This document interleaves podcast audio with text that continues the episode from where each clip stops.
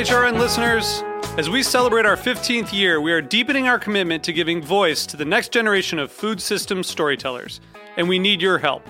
Our internship and fellowship programs help activate new possibilities for underrepresented and underestimated young people through experiential journalism, audio engineering, and production training. Through these unique programs, HRN helps food equity stewards build essential workforce readiness skills that expand their potential and foster economic mobility. Please consider supporting these critical programs. And with a minimum donation, you can be entered to win a dinner for two at an amazing restaurant in one of eight cities and tickets to a concert at a great venue in one of those cities. We have incredible partners across the country who have donated, as they also share our passion for helping to educate the next generation of food systems storytellers. Check out heritageradionetwork.org slash 15 to donate and enter to win today. That's heritageradionetwork.org slash 15 to donate and enter to win today. And make sure you donate before March 31st. Thank you. This episode is brought to you by Square.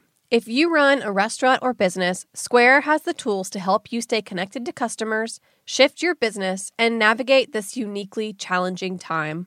Learn more at square.com slash go slash farm report.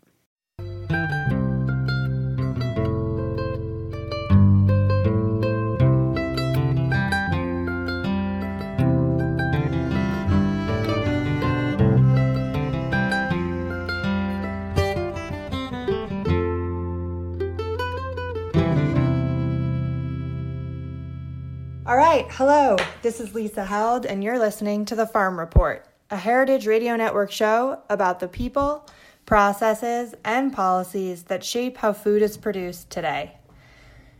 This season, I'm focusing on how farms and food businesses are having to pivot and adjust to feed their communities during COVID 19. Today's guest brings a compelling story of adaptation from Connecticut. My guest is Mike Geller, the owner of Mike's Organic, a market and delivery service that connects local farms and eaters. Mike, thanks for joining me. Thank you for having me, Lisa. So, before we get into this crazy moment we're living in, um, which I'm sure you, I think you have a lot to talk about um, in that regard, um, let's just take a step back um, and hear a little bit about um, your business. So, when did you open Mike's Organic and what was the inspiration behind it? So, I started Mike's Organic in 2009.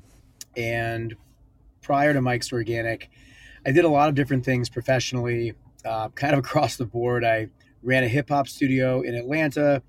I did big celebrity events. I did high end events. I did copywriting, a bunch of different things. Never really loved what I was doing. Never felt like I was making any sort of a positive contribution. So I quit and I spent three months living in the Kalahari Desert in Botswana in Africa. And oh wow, had the yeah, it was it was an amazing experience. And um, how did you choose kind of, that? Like, yeah, what brought you there? So, so um, yeah, why there, right? So right. I'd actually I'd actually been to Africa before and really fell in love with it. And after, you know, about 7 years in the corporate world, I just needed a break and I wanted to do something different. I wanted to reconnect with a lot of the things in my life that I felt like I had lost sitting under fluorescent lights, you know, 10 hours a day, uh, cooking, eating better, the outdoors, a number of different things. So Africa was just a place I was drawn to. And it truly changed the course and direction of, of my life. You know, I, I was sitting, um, I was standing in a grocery store in Maun, Botswana, which has about 150,000 people, and all the produce, mm-hmm. all everything, you know, the eggs weren't refrigerated, the produce looked different. And this was in 2008, before the local food movement had, you know, really kind of taken off in this country. You couldn't buy organic huh. produce in, in Stop and Shop at that time. And I remember just standing there and thinking, why does all this food look so much better?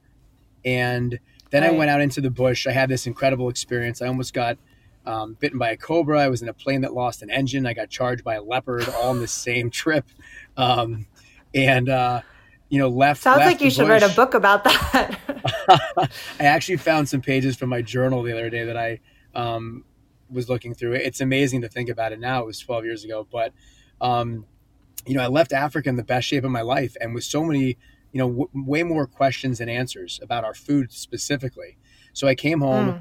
and I um, I worked at Stone Barns where, where Blue Hill Restaurant is, and I um, mm-hmm. and volunteered for you know Jack Algiere, who the head farmer, and he's still there, and just started learning about our food system in the Northeast, sustainable agriculture, and you know why our food had changed so much and how it had changed. And I then started Mike's Organic in 2009 out of my parents' house with my Nissan Pathfinder, doing you know eight deliveries a week and working with four or five farms in the beginning. And I was one of the first people in America to start that type of a business, a farm to home delivery business. And, and obviously I've learned a lot since then and the business grew and we're at where we're at today. Right. Um, just, uh, I want to quickly plug my own show and just say that Jack Algiere was a former guest on the Farm Report. So if anyone's interested in hearing from him, um, I don't remember the episode number, but it's a really great episode where we tour the greenhouses at Stone Barns. Um, but so I'm curious. So you had this experience in Africa, and and you know you you saw food that felt to you fresh and good, and then you came back. Um, what was when you started to dig into this and you started your business, like what was the problem that you realized needed to be solved? Like why was the food that you were seeing not at the quality you thought it should be? Sure. So it's a two part answer, but first and foremost was that there was no true connection between the small local farmers and the consumer. So right. even though all these farmers were growing incredible products, and, and we do everything at Mike's, we do pasture meat, we do you know grass fed dairy, we do produce, we do pantry, all, all types of things. But at the time, there was no true conduit between the small local farmers and the consumer. You know, the grocery stores weren't carrying those types of products at that time. Some of the most of the farmers didn't have the scale to keep up with them. Restaurants were just starting to kind of feature you know Tom Colicchio was doing that you know years back, but that was even in its infancy as well. So there wasn't a true uh-huh. connection. And the other thing was that you know the food system that we've created in this country doesn't prioritize any of the things that the small local farmers do. It doesn't prioritize flavor, nutrition, the environment, the you know the welfare of the workers, the local economy. None of those things are truly a part of our industrial food system that we've created. So it was a combination of those two two factors. As there, there was there was and still is a true problem that needed solving, and in, in, in some small way, we were hoping to alleviate some of that problem for the farmers and the consumers. Right. So, so you started this market where you're kind of bridging that connection between farmers and, and local consumers. Um, are you selling, is everything you sell from local producers? Um, or if not, like what's the criteria? How do you choose what to sell? So when I began the business, every I, through the years I've spoken to a lot of you know people that are starting food businesses, small business owners, and I think in the beginning everyone is mission driven, and you should be. We still are to this day very mission driven. When I began the business, though, my, my mission was I'm only going to work with farmers within 50 to 75 miles of where we are. And uh-huh. we, we did that. And we did that for probably five years. And we still do that. However, what two things started to happen. One, the access to those types of products increased over time. So the heirloom tomato that I could get you from Hepworth Farm, let's say, um, which is one of my first farmers, and Gail, Gail and Amy Hepworth are, are, dear friends, you could now buy, let's say, elsewhere besides Mike's Organic. And two, okay, I think that the other the other thing that happened was that people started to the whole thing just started to shift and, and change. So we didn't really have an idea of you know our our food was coming from a lot of different places. We also understood that our consumers wanted products that weren't just grown locally, and we made it our mission to seek out the best, the brightest producers we could find across the country. So we now carry, you know, an incredible olive oil from California, Bariani, or we have amazing granola that's still local from a, a company called Healing Ridge and uh, Healing Home in Pound Ridge. So we wanted to seek out the best, and we thought that consumers, we, we, we believe that consumers deserve to have that.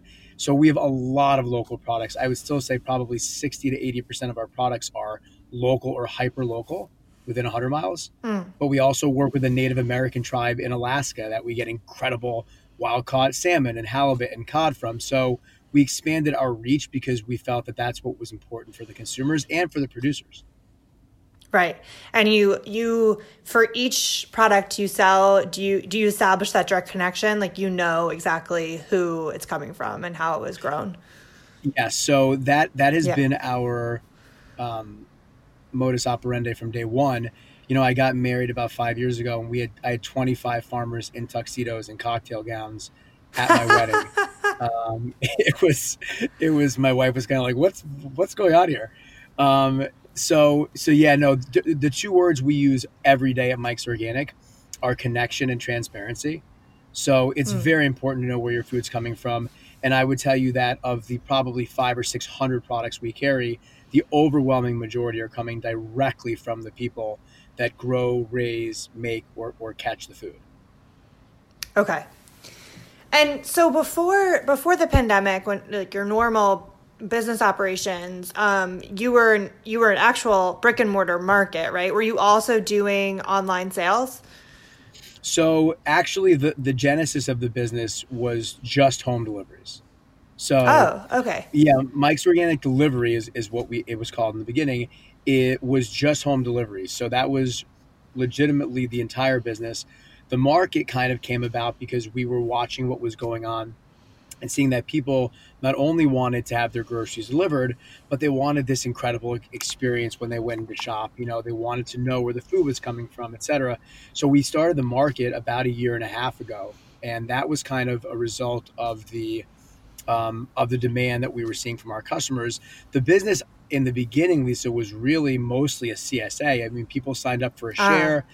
That was 95% of the business for a number of years and that was kind of how people got their food from us that's what worked best for the farmers that's what worked best for us but um, yeah no so the market is, has become a big piece of the business even during this time even in limiting it to just two shoppers at a time in our entire market which is about you know 1500 square feet um, mm. we've still seen a, a, big uptick in the market as well but the home deliveries obviously have, have gone through the roof um, as you would expect right well, um, we have to take a quick break, so let's do that now. And when we come back, we'll talk about um, that increase in demand and, and, what you've been seeing since um, the pandemic started. We'll be right back.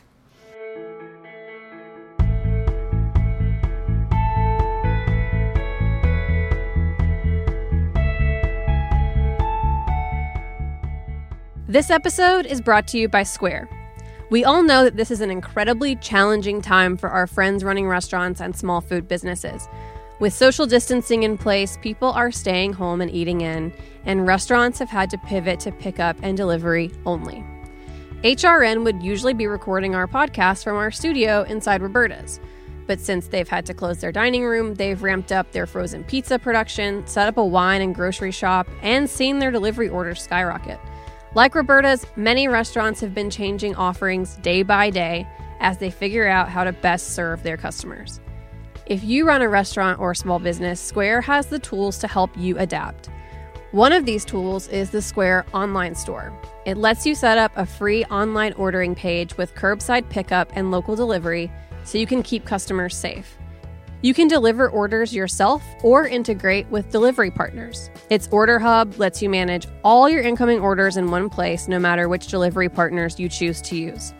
Square has all the tools to help you stay connected to customers no matter where they are. See everything that's available by visiting square.com slash go slash farm report.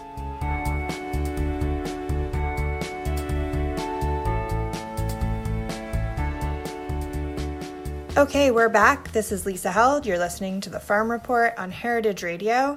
I'm talking to Mike Geller from Mike's Organic in Connecticut. Um, before the break, we were talking about kind of normal life, mostly. That's what we'll call it, pre COVID. Um, and, you know, obviously, since um, coronavirus has really disrupted the food system food system in in major ways. Um, so since then, Mike, um, I mean, I guess it's it's you're in an interesting position because you were set up as a delivery business, and uh, so many food businesses were sort of scrambling to um, create delivery businesses since everybody's at home now.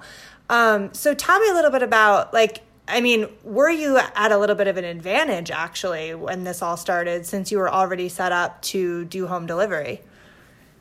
So we were and are in a very unique position because of the fact of what you were just alluding to, which is that we've actually seen this kind of re-evolution of the business to where the business was trending more towards the market and we did cooking classes okay. and events and etc.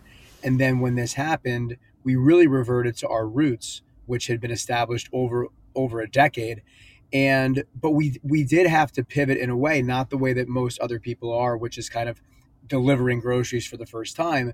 We had to totally re-engineer the business to be able to accommodate not only the demand, the number of orders, etc., but people's shopping patterns have changed so much. You know, everyone's at home. I mean, I have a client today that was just ordering, and she has eight people in her home, all of her grown children, right? And they're and they're going to be there throughout the summer, and they're not going out to dinner. They're not eating out as much or taking out as much. So people are feeding their entire family. They're cooking more than ever. They're buying groceries more.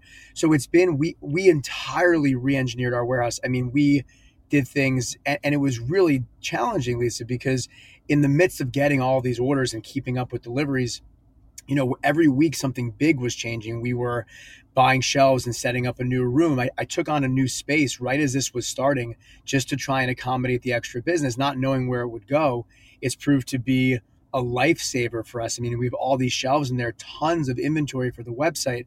So there's that component. And there's also the component of trying to take all this business on and feed all these people and support all these farmers and also keep myself and my staff safe and you know we're yeah. all socially distancing ourselves here we're all wearing masks where I've had some reticence in bringing on new employees because the people that I have with me, many of them have been with me for more than five years. I know them, I trust them, I know where they're going after they leave work. So it, it's been this, I, I've said this before, but at some point, someone will do a case study, not on us, let's say specifically, but on businesses that had to try and keep up with demand during this time and do it with such enormous constraints, many of them self imposed, on how to keep yeah. their employees safe, customers safe. It's it's been it's been a very it's been a wild time for sure um, for a lot of different reasons. Do you know, um, like numerically, how much your demand increased? Like how much sales increased over the past few months? You know, the in terms of a percentage of the number of orders we've gotten, um, you know, I would say it's it's been about five times what we were doing um, wow. before this happened. It's been, and it, it, it's it's it's just been a a big learning curve for us. It's also been a, a learning curve for the farmers. And you know, I get asked a lot of questions about supply chain and you know will your farmers have meat given what's going on in the country and i've been on tv a little bit and talked about that and i think that you know it remains to be seen what will happen to the supply chain overall. I think that for some, in some small way or to some degree, small local farmers are a bit more insulated from that than the large industrial farms, given the way yeah. that things are you know handled. Um, one of the things we've kind of been saying since this started is that we want to shorten the chain. So you have this supply chain, which for the average consumer in America is very long. We're so distanced from our food, literally and figuratively and we have always been about getting one step closer to the farmer. And that has become more important than ever on a number of different levels today. Yeah, absolutely. Well, right. And people are more suddenly, people are more aware of where their food comes from, or at least having to think about it for the first time for a lot of people, right? Having to think, like, oh, I might go to a grocery store and there might not be this one food that I eat, and why is that, right? Um, so it's, sure. it's, people are asking questions I think that they weren't before, um, which which makes it a really interesting time. Um, I'm I'm curious. Uh, I'm curious about two things. Let's start with um, you mentioned changes to to the way people are eating. Um, certainly where they're eating, right? Not out at restaurants and and at home. Um, I know you do CSA um, purchases and then also a la carte. You know, there's been a lot of coverage lately of an increased interest in CSAs. Are you seeing that? Are more people doing the long term commitment to um, an at home CSA? So, yes. And interestingly enough, you know that that piece of our business was really the, the only part that had been regressing over the last two or three years.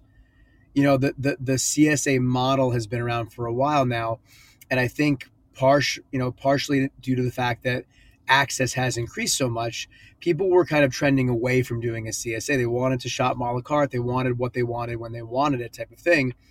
This year, we've seen our CSA signups are up about 300% over what they were last year.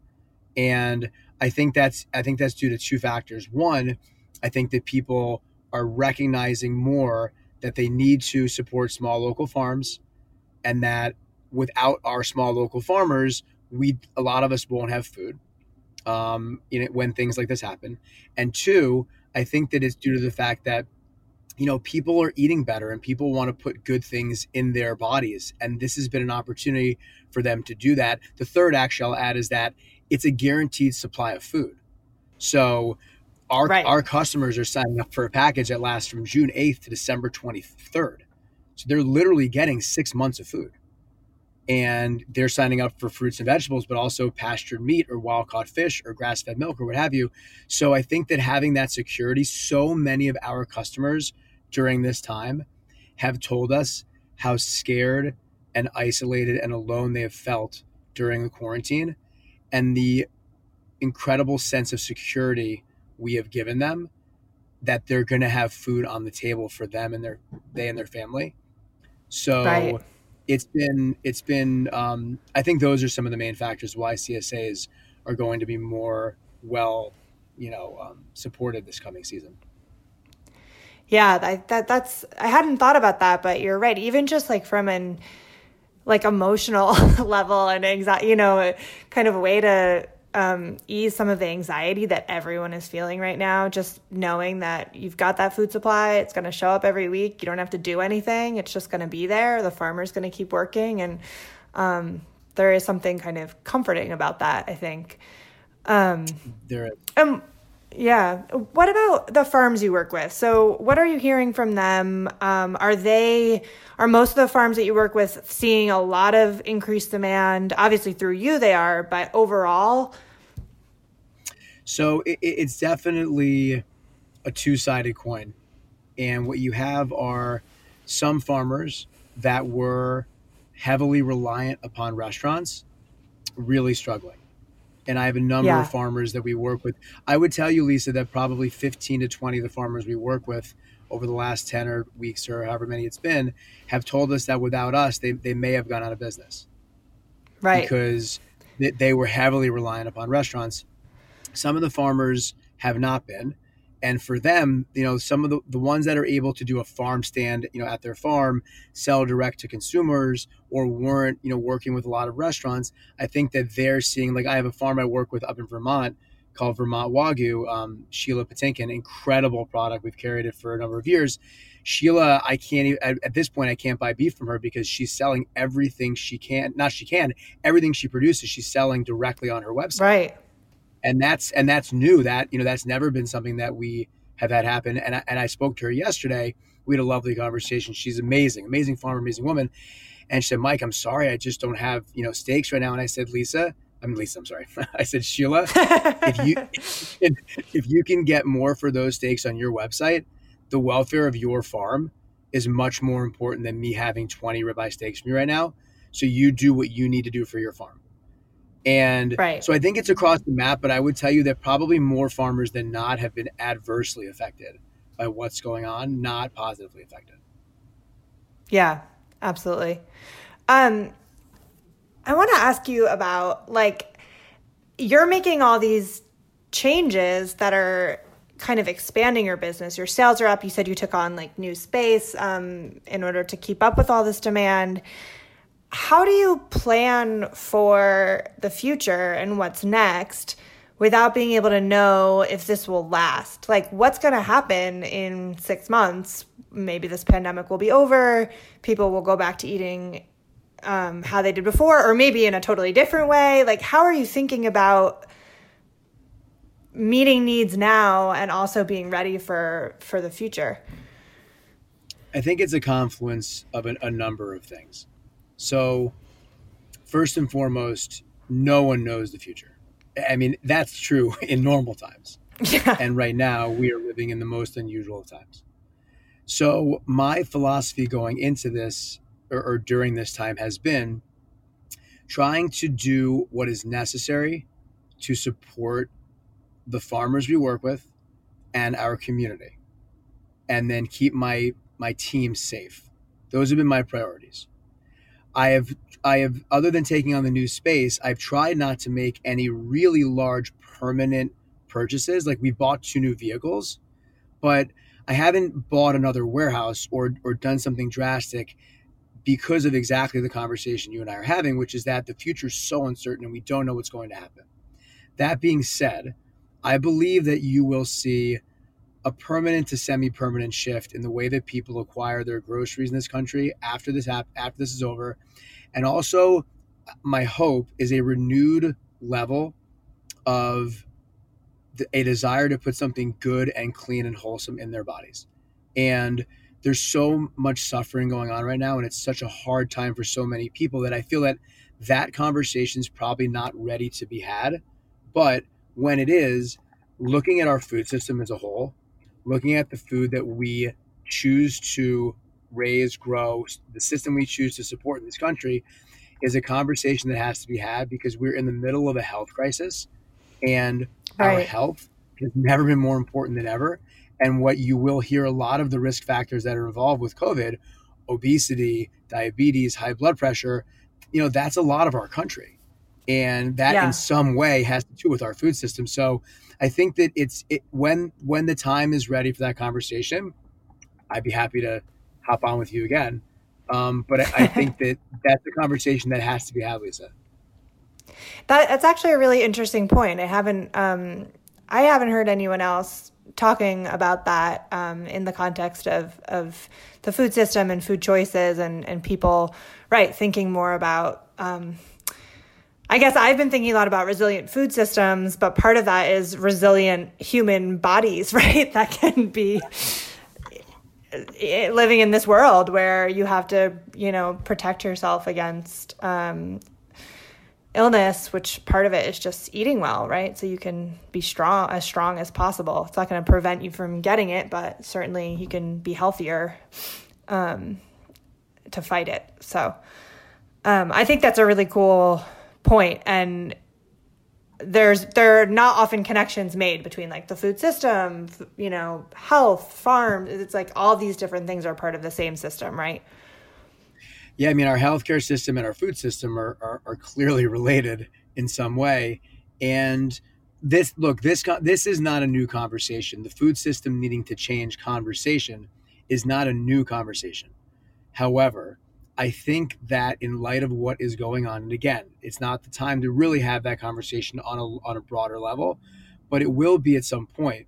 And we are, our food system was was woefully unprepared for this type of a pandemic. Not that any would be fully prepared, but the way in which we operate, the scale at which we're producing food, the processing plants, the fact, all these things are so ill equipped to handle this type of a crisis.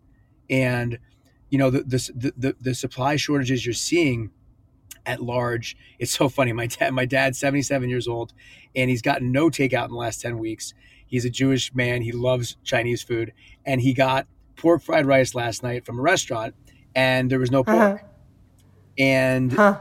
we were talking about it today on the way to work. Uh, we talk at five thirty in the morning when I'm driving to work, and oh we were talking gosh. about it. And it was it was really such this uh, on such a micro level, such an illustration of what's going on with the food system. And yeah. you're not you're not really seeing that with small local farms. You're not seeing those right. types of issues, and that's because they're decentralized, and you know they're serving their community. They're not serving the Eastern Seaboard. So that is again, as this wears on, hopefully not for too long, but no one knows. Um, that's something that I think that should be discussed by a lot of people um, that are more important than me. um, no, I, I, agree with you 100%. And, um, you know, I think I plan on um, digging into a lot of those questions about um, centralized uh, food systems and food production um, in in the coming weeks and months um, as we continue to kind of navigate this this world. Um, Mike, thank you so much for coming on the show. I really appreciate it. Thank you for having me, Lisa. It was a pleasure. Thank you all so much for listening to the Farm Report on Heritage Radio Network. If you enjoyed the conversation, please subscribe to the podcast, rate it, and share it. I'll see you next week.